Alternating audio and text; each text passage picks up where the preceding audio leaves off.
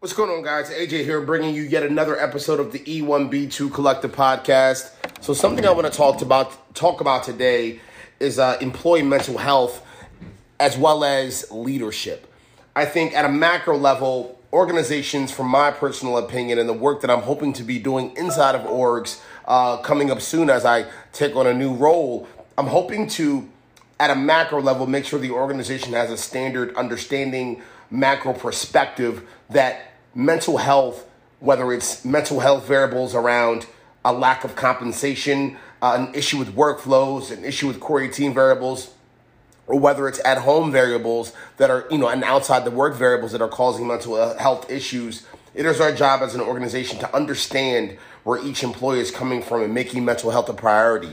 Now, at a, at a best practice level, what that means tangibly is we will be treating, I believe organizations should be treating and, and supporting managers around understanding threat responses, understanding um, internal voices, understanding neuroscience, understanding reward responses, understanding what drives someone's mental health to be depleted. I think at a, at a, at a, at a macro level, I don't think enough human beings in general, let alone the managers inside of orgs, are respecting what can drain and what can deplete someone's mental health.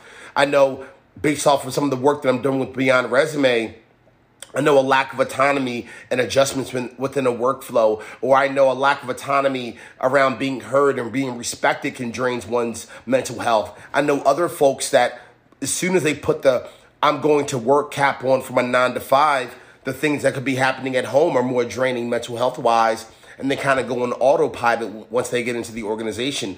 And so, at an org level and at an individual manager level, organizations need to be treating and teaching and supporting managers to understand the differences in how mental health can show up and teaching managers how to get out of their own way when looking at and analyzing what will what will quantify as a mental health issue because I think I'm seeing too many managers being some of the cause of mental health issues for certain employees and not even realizing it, having it be an unconscious behavior in an unconscious moment.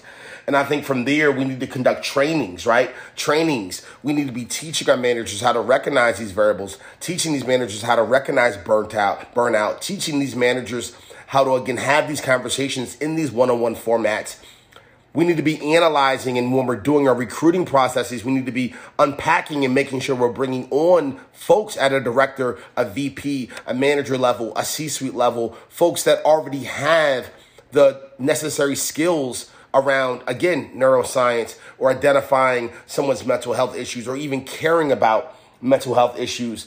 I you know because i think that shouldn't be something that forever and always we as an organization need to teach that should be baked into recruiting processes.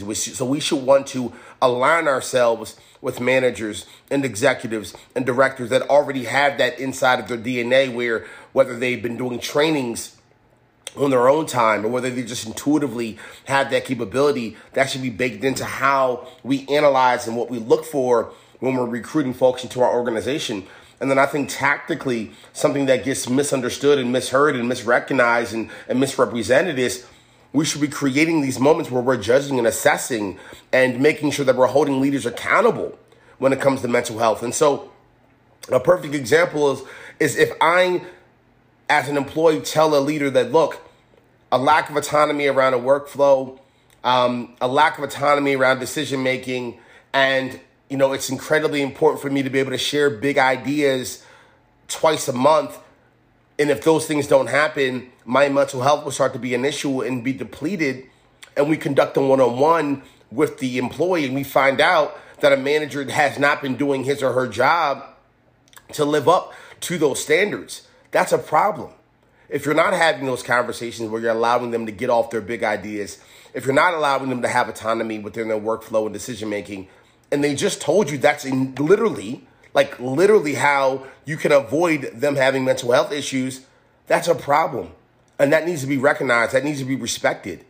And so that manager may be removed. That manager may need to have a conversation. That manager may have pay docked. That manager may not be a manager of people any longer. They may be a manager of putting up and setting up processes and systems behind the scenes. The punchline is this as we think about the macro perspective and as we look at best practices and tactics and frameworks, we as organizations need to take mental health seriously. We need to be finding and recruiting leaders that already take mental health seriously. We need to be going and creating ongoing trainings around the variables that can make up a good or bad mental health and be teaching our managers how to identify these variables. And then moving beyond that, we need to judge and assess and make sure that we are holding managers accountable as we think about mental health. And then the last phase, we need to actually be implementing the tactics to support our teams, to support our people, and figure out a way to conduct surveys and figure out from them, from an E1B2 method, how can we put in moments and trainings and conversations and maybe apps and you know yoga like like whatever tactic we're going to be putting in place Let's utilize the employees' first data and only put things in place that our employees are actually going to engage with and conduct surveys to figure out if the engagement of these new programs that we just stood up are actually working. And if they're not, that's okay. If they're not bringing value, we can move on. But at the end of the day, the perspective, the tactic, the value, the behavior, we as organizations need to take this more seriously. I'm seeing too many companies think that they're doing enough by making a partnership with the mental health app uh, or, or, or bringing in a speaker once a quarter.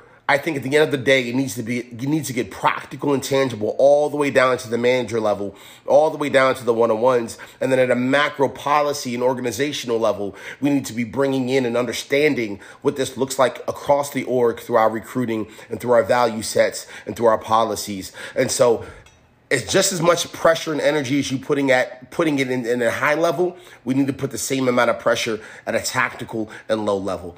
And so um, these are a few thoughts that I have around employee mental health, as well as as it pertains to how leaders can support the employees from a mental health perspective, and how the organization can train and support the leaders as it pertains to mental health as well. So, as always, just a few thoughts, just a few perspectives. We'll check in soon.